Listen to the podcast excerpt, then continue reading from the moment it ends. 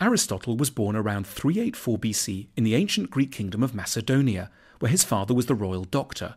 He grew up to be arguably the most influential philosopher ever, with modest nicknames like the Master and simply the Philosopher.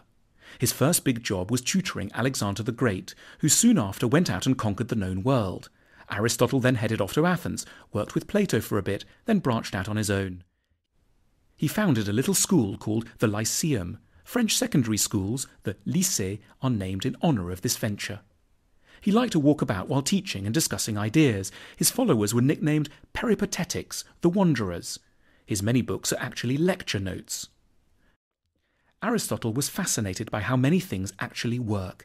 How does a chick grow in an egg? How do squid reproduce? Why does a plant grow well in one place and hardly at all in another?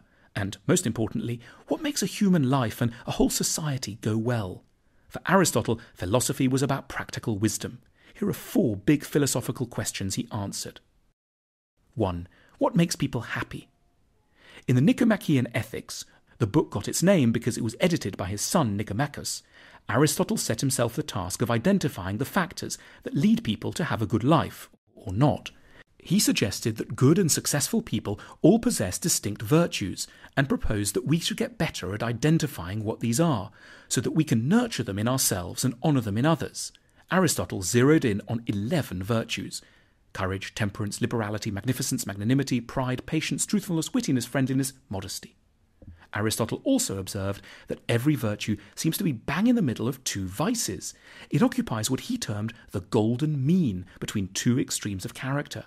For example, in Book 4 of his Ethics, under the charming title of Conversational Virtues, Wit, Buffoonery, and Boorishness, Aristotle looks at ways people are better or worse at conversation. Knowing how to have a good conversation is one of the key ingredients of the good life, Aristotle recognized. Some people go wrong because they lack a subtle sense of humour. That's the bore, someone useless for any kind of social intercourse because he contributes nothing and takes offence at everything. But others carry humour to excess.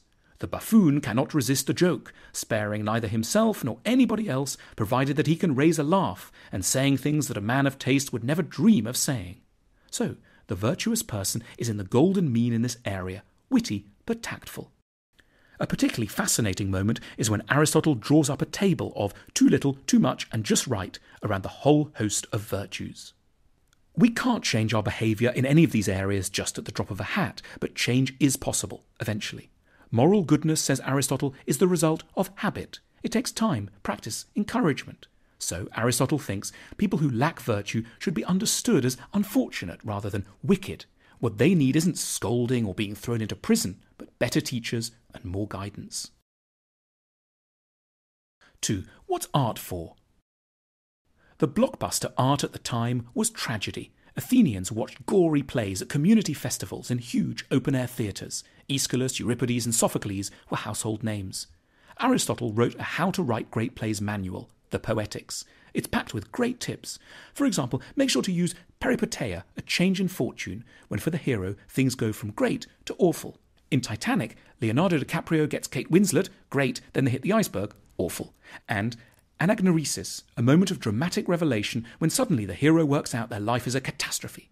But what is tragedy actually for? What's the point of a whole community coming together to watch horrible things happening to lead characters, like Oedipus in the play by Sophocles, who by accident kills his father, gets married to his mother, finds out he's done these things, and gouges out his own eyes in remorse and despair?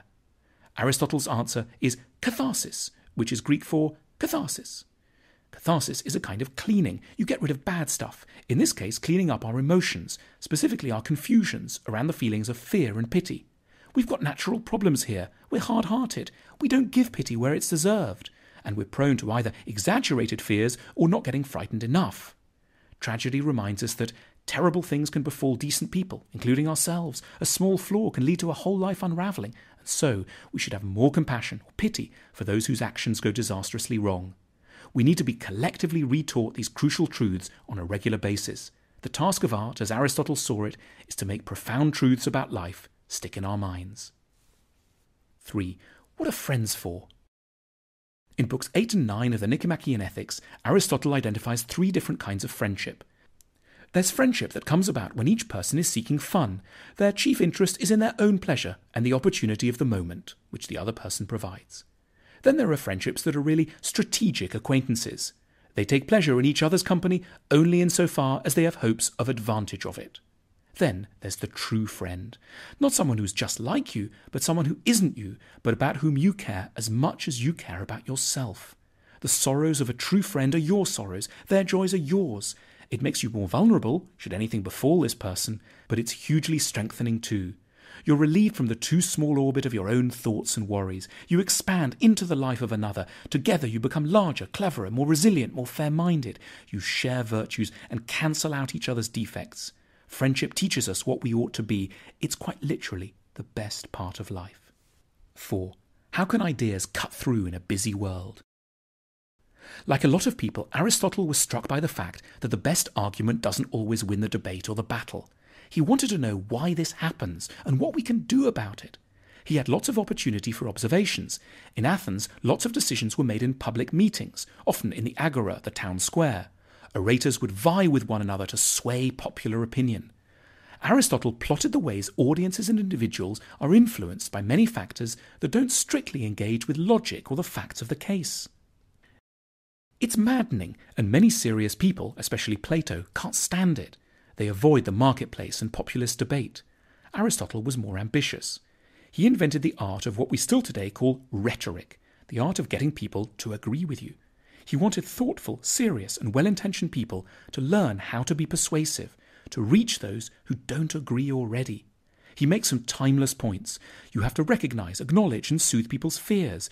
You have to see the emotional side of the issue. Is someone's pride on the line? Are they feeling embarrassed? And edge around it accordingly. You have to make it funny because attention spans are short, and you might have to use illustrations and examples to make your point come alive.